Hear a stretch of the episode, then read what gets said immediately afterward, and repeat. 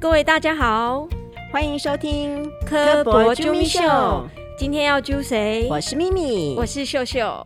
之前我们在聊九二一的时候啊，其实我一直会想到，就是其实那时候九二一地震完大概一到两个月左右，我有跟一些不同的团体到台中啊，到南投的灾区去做志工。其实那因为那时候去做志工，大概就是做一些小朋友的陪伴的工作，或者是他们一些客服的工作这样子。没想到你也是会去当志工哎，干嘛这样？人家当时也是热血青年，好不好？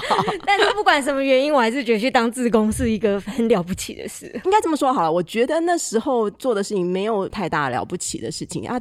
我也不是很确定我们这样子的做的事情对那些孩子有没有帮助，或者是对当地有没有一些贡献。其实除了你刚才说的去陪孩子外，我们科博馆啊也有很多的志工。我们馆每天开馆营运啊，都需要这些志工来协助很多的工作。他们对博物馆真的帮助很多，也贡献很多。大家知道吗？我们馆从本馆到三个园区的员工大概只有四百多人，但是我们的志工人人数却有一千五百多。这些志工啊，除了在幕后协助以外呢，你如果来博物馆参观的时候，在现场一定有看到那个戴黄领巾的。志工们吧，他们是我们在科博馆里面第一线服务的解说志工跟服务志工，所以我们今天就邀请到我们的一个志工来现场。这位志工其实跟我其实算起来是有一些渊源的，因为他第一次来博物馆当志工的时候所服勤的那个区域，其实就是当时我所在的区域，所以算起来呢，我算是他第一批认识的馆员之一。我们先欢迎香菱姐姐，各位听众大家好，我是香菱，很高兴今天来到这里。香玲姐啊，请问是什么样的动机或原因会来科博馆当志工的？当时我刚退休，本来就已经先做规划好，我要担任志工，然后科博馆也在进行招募。那我想说，依我所学，应该可以做些事情吧，所以我就过来了。这样子。那这个过程中，你到这里来当志工以后，你这个过程有没有觉得有什么好处，或者是这过程有让你什么样的成就感？在科博馆担任志工的话呢，你除了说，当然是最实际的，就是可能时数的累积。因为时数的累积的话，我们可能会有一个表扬啊，这是我们付出的时数。可是我要说实在话，我们付出的比我们要得到的实在是少的很多。意思是我得到的其实是更多，从很多志工的身上学到了很多，或者说科博馆这边我得到了以前不曾得到的，或者是甚至我可以更新的一些知识。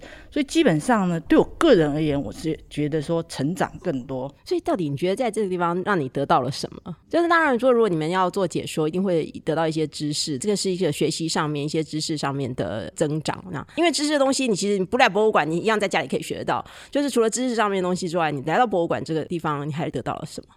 来到博物馆，就像刚才我说的，除了知识上的增长，在对人生哲学上面的更新，我想有很多的不同。譬如说，我从很多的志工身上可以学到一些体谅、分享，甚至是同理。这些的话，可能是在我过去的工作场域里面不曾有的，或是比较少的。当然，我也不能把我们志工太过于美化，每一个场域里面。的话都有不同的人，就是如果他有一些负面的，其实也对我来讲就是一种提醒。举例来说，志工可能就是一些退休的人士比较多，必须要提醒自己不要倚老卖老，或者是不要把工作场域的油腻带进来。我觉得说这些的话，是我可以拿来作为提醒自己的部分啊。其实我遇到职工都人都每个都好好，谢谢谢谢谢谢。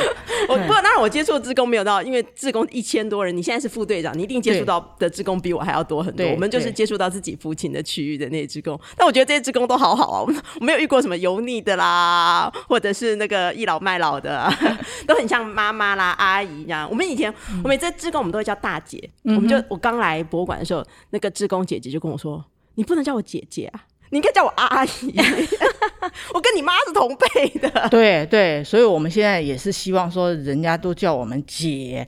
千万千万不要叫我们阿姨。对我后来还是很坚持，我觉得我要叫她姐姐，不要叫她阿姨。甚至有时候我们是老师，或者是你是职衔结束的、退休的，那我们也希望你把那个职衔拿掉。所以，我像我的话，可能之前是老师，我就会希望不要再叫我香林老师，就直接叫香林姐，称呼这样香林姐，我也觉得高兴。然后我也觉得跟你的距离就比较拉近了，这样。所以来博物馆当志工当多久了？到今年刚好十年哦，真的，今年刚好是十年。因为我我是一百年退休的，然后一零一年进来，那还真的是一退休就来了，差不多差不多。有啦，有在外面大概是就是稍微嗯玩了将近一年了，才玩一年。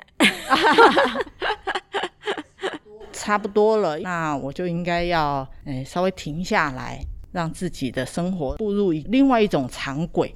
所以就把自工的生活就纳入自己的常轨当中。所以你是因为刚好科博馆那时候也有开缺，所以就来。对对对，我知道我们科博馆的自工很难考，因为我们的流动率好像还蛮低的，所以名额不多。报名以后还要面试，今天就刚好是面试嘛。香玲姐可以分享一下当初来这里面试的过程。我觉得啊，说很难考这件事情是一个美丽的误会。真的，这是外面的谣传。对。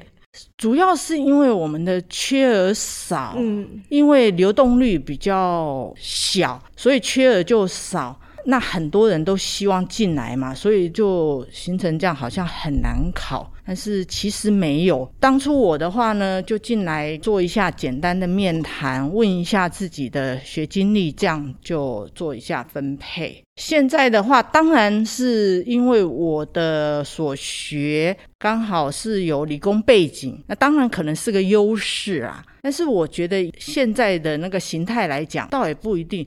我们现在不是讲究跨领域吗？异业结合吗？所以有时候不同领域的职工进来，也许会撞击出不同的火花。我觉得这也蛮好的啊，对我们来讲也都蛮不错的。所以香玲姐进来以后，刚才听起来第一个工作就在自然学有之家。对。那之后有在跨区过吗？我不算跨区，我是调到新的区域，就是物理世界。我现在就是专职在物理世界执勤。可是怎么会想要到物理世界？因为自然学有之家的感觉跟物理世界是完全不同，一个生物，一个物理，对我来讲也是一种挑战。那当然说物理世界那边的话，跟我的自己的专长可能相形也比较接近。可是呢，在学有之家的话，那里是生物，生物的话充满了各式各样有趣的东西。因为生物的话跟自己周围，所以我是觉得说不同的形态就有不同的方式。其实对我们自己来讲都。是一种刺激，一种挑战。那你如果愿意的话，你就发现说，你得到的或者说你增长的就会更多。我觉得蛮好的。所以在物理世界主要做什么？自然学有之家是就是比较像展场的观众进出的服务嘛。那物理世界的话，工作内容是在做什么？我觉得这两个还是蛮相近的。怎么说呢？因为我在自然学有之家是担任显微镜的教学。就是教小朋友怎么使用复视显微镜，然后怎么去做观察水中的生物，像这些的话呢，是培养他一些科学的态度或科学的素养，最从最基本的开始。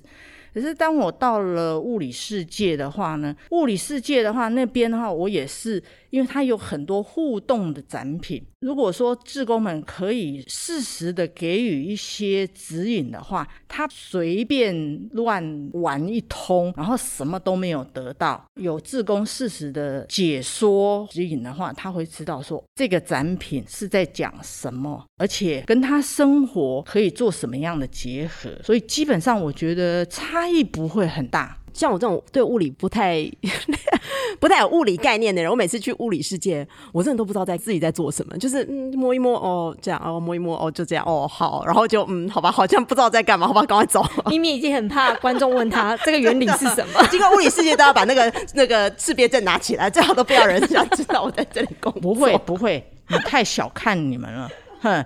那像有些东西，只要你是了解的话，其实你就不会那么害怕。那是因为你刚开始的时候，我们这里教育方式的话，就是隔行如隔山。但是事实上的话，你会发现它跟你的生活是还是很接近的。所以你这样十年的执勤的过程，有没有什么就是让你觉得特别印象深刻、特别有趣的事情？像我在物理世界的时候，曾经有一次我在解说的时候，我曾经看一个男孩子，他的反应很不错。那我就我就问他说：“你是相关科系的吗？”他跟他的女朋友对我说了，说他过去是个中辍生。真的哦，我非常讶异，因为我是辅导师，我非常讶异。我知道中错有很多理由，那我今天可以为他这样子服务，然后有很好的互动。那他最后走之前，他跟我说了一句：“说我如果当时碰到你的话呢，我就不会中错了啊。”那我就觉得说：“哎呀，我今天的这样子的讲解也就值得了。”嗯，这样。对，那学友之家呢？因为学友之家其实会有一些有点像是熟客的小朋友，他们就会定期，有的甚至每个礼拜都来。有没有哪几个小朋友是让你特别有印象？有，有些小朋友的话，属于那种可能是妈妈比较强势的，直升机的父母的，那小朋友就会比较色说。那有些小朋友的话呢，他真的是每个礼拜都来。而且到最后的话，我几乎是放手，就说你自己来。当他们是熟客的时候，我们认识他了以后，对于小朋友的话，他。基本上，它是一种认可。嗯，这个阿姨认得我，她就对她的自信心又提高了一些。然后，甚至呢，她在做各种昆虫的观察的时候，我就说你有问题的话，你再来问我。那这样子小朋友的话，他就可以自主的去做这样的学习，而不是我去带领。我觉得这个是很特别的，令我就是印象很深。我们曾经有一段时间是针对弱势的，譬如视障的、听。脏的，甚至肢体不便的。有一次，我们到彰化的海边，那那些小朋友是有多重障碍的，然后父母带着去，所以我们要进入那个海岸边的时候，都要抬着他们。你可以想见，这些孩子的话，他如果没有这种机会，应该是很少。可是他到了海边，要找螃蟹或者是蛤蜊。那我还记得两个小时前，我跟几个志工先去买好吗？买好，真的，然后就去把它埋在里面，给他们成功的经验。所以呢，我们就先埋好，埋的还要有技巧，不能都全部埋在一起，就就分开来。这样对于他们的话，就是亲子之间一起去猛拉那些那个感受的话，他们都好高兴啊。这个是对我来讲的话，我就印象蛮深刻的，因为感觉上我们科普馆的这个场。域好像对于精英很多的精英朋友的话，他们更容易来吸收；但是对于这些弱势的，如果我们可以主动的去照顾他们的话，我觉得会让这个社会更好。真的，他们一定非常难得有机会可以去到海边，然后去挖蛤蟆，这样，然后还可以挖得到。对，然后都说晚餐有着落。对，我我我好奇是那个香菱姐去挖好放再买回去，还是去买好玩？应该是买现成的吧？对，买现成的，而且都是买大颗的。嗯，对他们来讲比较容易有感觉挖到的东西这样子。对，然后埋的时候呢，你不能太远，太远的话那个浪来就把他们就对洗走了，那也不。不能太近，这一走两步就摸到这样子，真的，就买完还要记得在哪里，也是不容易啊。对，埋的方向要指引他们在某些地方，但是我觉得能让他们挖到这件事情很重要。对。对，对他如果挖不到，其实对他来讲其实是很大的挫折，他可能就会觉得我再也不要去这种地方，我再也不要去做这件事情。他会以为是因为他自己。对，那如果说他能够做到，他就觉得说，哎，别人也都可以，我也应该也可以。我的确也做到了这样子。但实际上，这那个地方真的有有蛤蟆，只是说，对对，要挖比较深，对对，要要挖，可能要挖比较久才能够挖到一个两个这样，不是还有时间性啊？嗯，他们是很难得的能够去到做参与这样子活动机会的。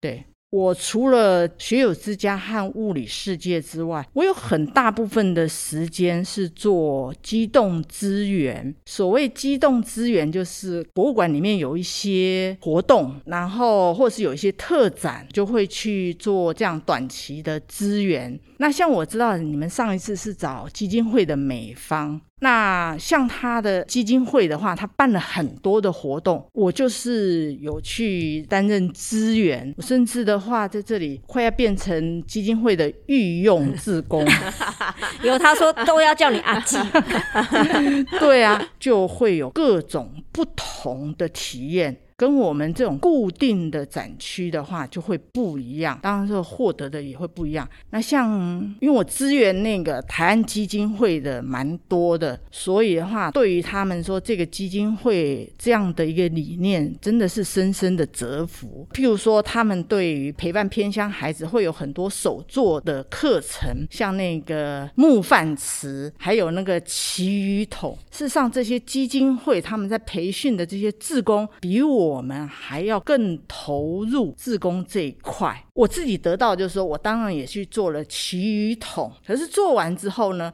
我后来就转送给另外一个小学老师，他在教学上可以再做另外一方面的拓展。那但是木饭池的话，我现在还是留在家里。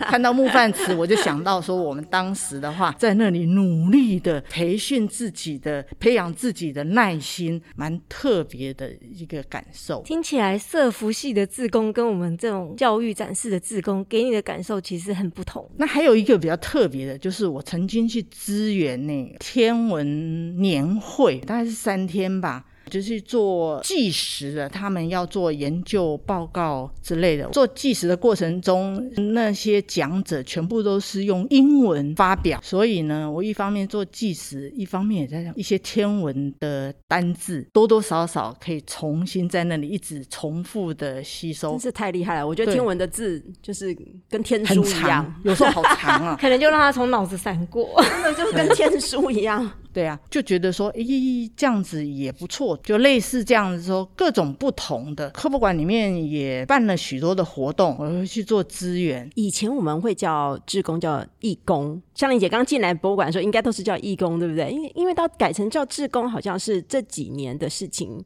大概九十二年。在博博物馆这边是盖九十二年啊，民国九十二年的话呢，因为我们所有的时数要上传，所以那时候的话就改成志工。其实志工和义工最大的差别就是，义工就是义务工作，义务。那也就是说，你今天有时间我就去，我今天忙了我就不去。然后我今天去了，运用单位给我什么样的工作，我就做什么样的工作，这个叫做义工。可是志工呢？不是志工的话，我们是有受训的，我们有基础训练，有进阶的训练，分配到一些你专属的地区，所以你必须要在这个地方规定在什么时候的执勤，然后你有执勤的内容、执勤的规范，都会因为不同的地区而有不同，所以那个叫做志工。志工比起来的话，就是应该说我们会比义工要更需要有更多的要求，不管是运用单位还是我们对自己。所以现在两个名词是并行吗？其实我一直以为是以前过去大家觉得这个义务工作，但是义务工作它有点像是义务来为我这个单位做事情。对，而不是你志愿的话，比较像是你自己心里有这个意愿，想愿意来这里付出这样的。也许我们找一个例子，嗯，会比较容易了解。譬如说，某些政治人物他要竞选的时候，他需要大量的义工。那这些大量的义工的话，他可能就是来的话呢，今天和明天的人数不见得一样。那工作性质今天和明天的话，就是早上来的时候做一些分配。那他们的时数的话呢，也就没有说正式。的上传，但是对于志工就不同。我们会有一个长期固定的运用单位，就像科博馆。那我们会有一个每个礼拜一定要来执勤，一年的话有基本的执勤时数规范就会比较不同。然后这样的时数的话呢，就会上传教育部或者是卫福部会鼓励我们担任志工，你比较多的时数的时候，会有一些表扬或者是奖励。不是，是是内政部还是卫福部？卫福部。我们现在的时数。都要上传，是卫福部哦，真的对，上传到卫福部。他们将来的话都有规划，就是类似像芬兰或者是挪威那种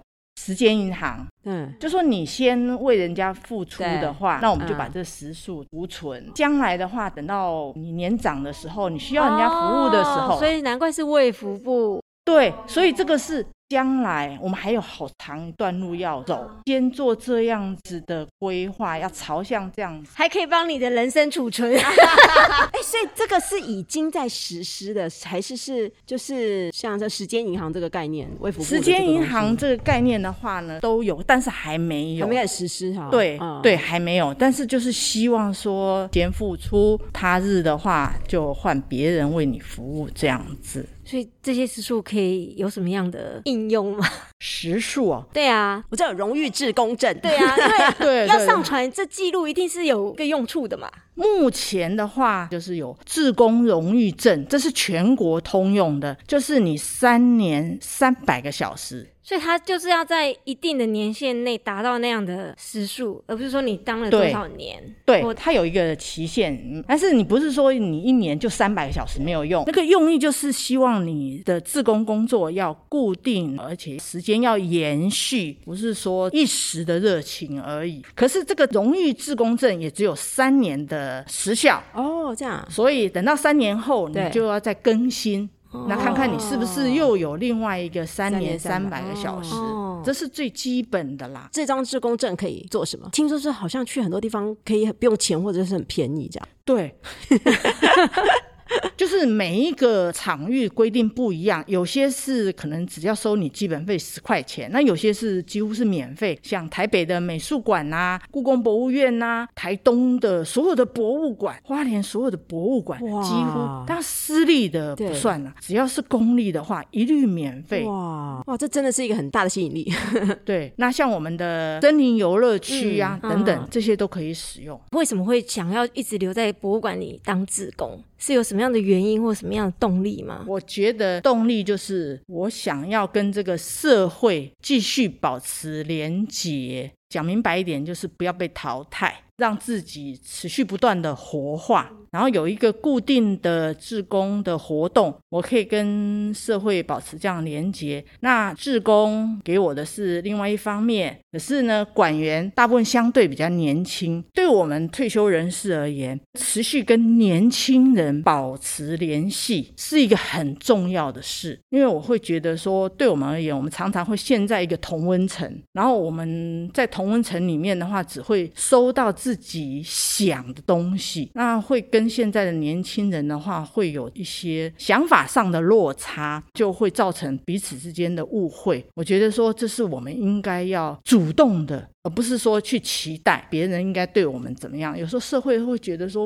资深人士我们应该怎么样，但是我觉得说博物馆的话，或者说自工活动提供了我们这样一个很好的这样的一个场域，我可以让自己活化，同时我又可以保持跟年轻人有这样子的互动。等于是作为一个跟这个社会接触一个一个一个媒介，对，没错。对我们现在不管是层次的哪一个阶段的人都应该要做这样子。现在日本的话有很多的啃老族，台湾可能也有点类似，所以我觉得避免跟年轻人有这样的落差，我们应该可以多做一些。只要你主动一些，其实都还很好的。